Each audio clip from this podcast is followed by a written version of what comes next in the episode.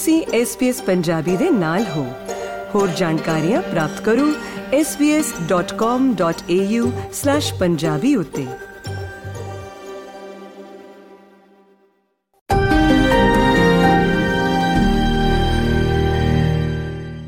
ਦੋਸਤੋ, ਚਿੰਤਾਜਨਕ ਗਿਣਤੀ ਵਿੱਚ ਬੱਚੇ ਆਸਟ੍ਰੇਲੀਆ ਵਿੱਚ ਤੈਰਾਕੀ ਦੀ ਸਿਖਲਾਈ ਵਿੱਚ ਦਾਖਲ ਨਹੀਂ ਹੋ ਰਹੇ, ਕਿਉਂਕਿ ਉਹਨਾਂ ਦੇ ਮਾਪੇ ਸੋਚਦੇ ਨੇ ਕਿ ਉਹ ਬਹੁਤ ਛੋਟੇ ਨੇ।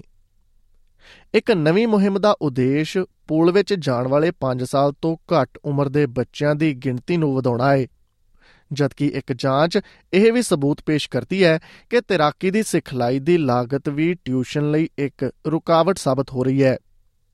ਪਾਰਸ ਨਾਗਪਾਲ ਦੀ ਜ਼ੁਬਾਨੀ ਇਸ ਮੁਤਲਕ ਪੇਸ਼ ਹੈ ਇਹ ਖਾਸ report.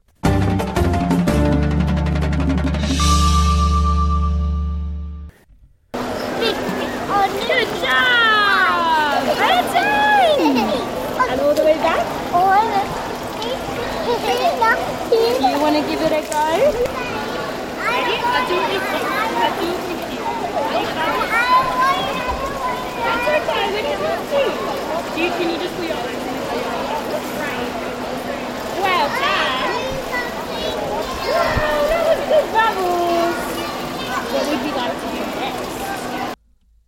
Melbourne ਦੇ ਇਸ ਤੈਰਾਕੀ ਸਕੂਲ ਵਿੱਚ 4 ਸਾਲਾ ਜੁੜਵਾ ਚੇਜ਼ ਅਤੇ ਸਿੰਥਿਆ ਦੇ ਉਤਸ਼ਾਹ ਵਿੱਚ ਕੋਈ ਵੀ ਕਮੀ ਨਹੀਂ ਹੈ ਉਹ ਇੱਕ ਮਹੱਤਵਪੂਰਨ ਸਮੂਹ ਦਾ ਹਿੱਸਾ ਹਨ ਛਾਲਾ ਮਾਰਦੇ ਨੇ ਅਤੇ ਤੈਰਨਾ ਸਿੱਖਦੇ ਨੇ?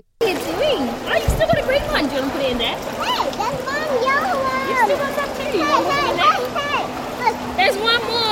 Oh, how about we throw out a sinky and we go and get it?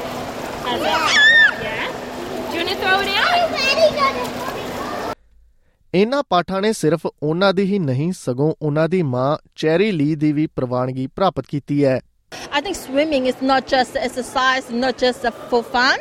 It's pretty much is a life-saving skill for their whole life. So I guess it's very, very important.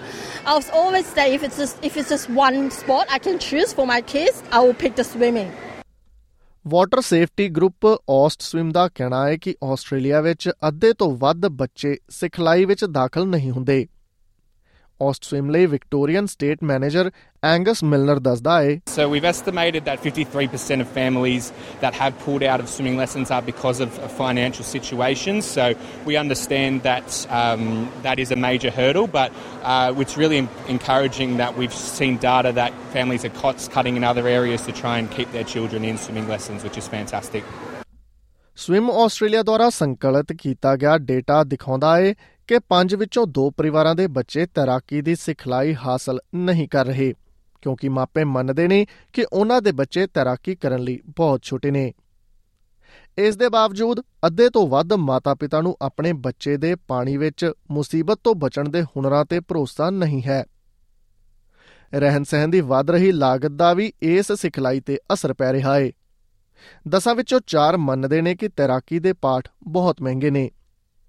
ਪਰ cherry ਲੀ ਲਈ ਉਸ ਦੇ ਜੁੜਵਾ ਬੱਚਿਆਂ ਨੂੰ ਤੈਰਾਕੀ ਸਿਖਲਾਉਣ ਦੀ ਕੀਮਤ ਉਹ ਚੰਗੀ ਤਰ੍ਹਾਂ ਸਮਝਦੀ ਹੈ ਕਿਉਂਕਿ ਇਸ ਨਾਲ ਉਸ ਨੂੰ ਮਨ ਦੀ ਸ਼ਾਂਤੀ ਮਿਲਦੀ ਹੈ Younger age, it's actually easier for them to build up the confidence with the water, get, get familiar with the water, and reduce the fears of water as well. Because when you grow up, you might think too much, and you might be a little bit difficult for you to get familiar with the water, and you, it takes longer for you to build the confidence to get inside the water.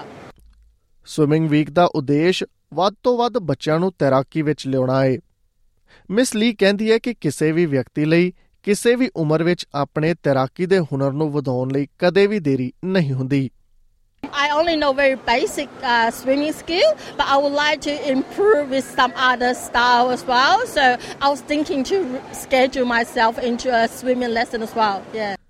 ਇਹ ਜਾਣਕਾਰੀ SBS news ਤੋਂ ਟਾਈਸ ਓਕਿਊਜ਼ੀ ਦੀ ਮਦਦ ਦੇ ਨਾਲ ਪੰਜਾਬੀ ਭਾਸ਼ਾ ਵਿੱਚ ਪਾਰਸ ਨਾਗਪਾਲ ਦੁਆਰਾ ਤੁਹਾਡੇ ਅੱਗੇ ਪੇਸ਼ ਕੀਤੀ ਗਈ ਹੈ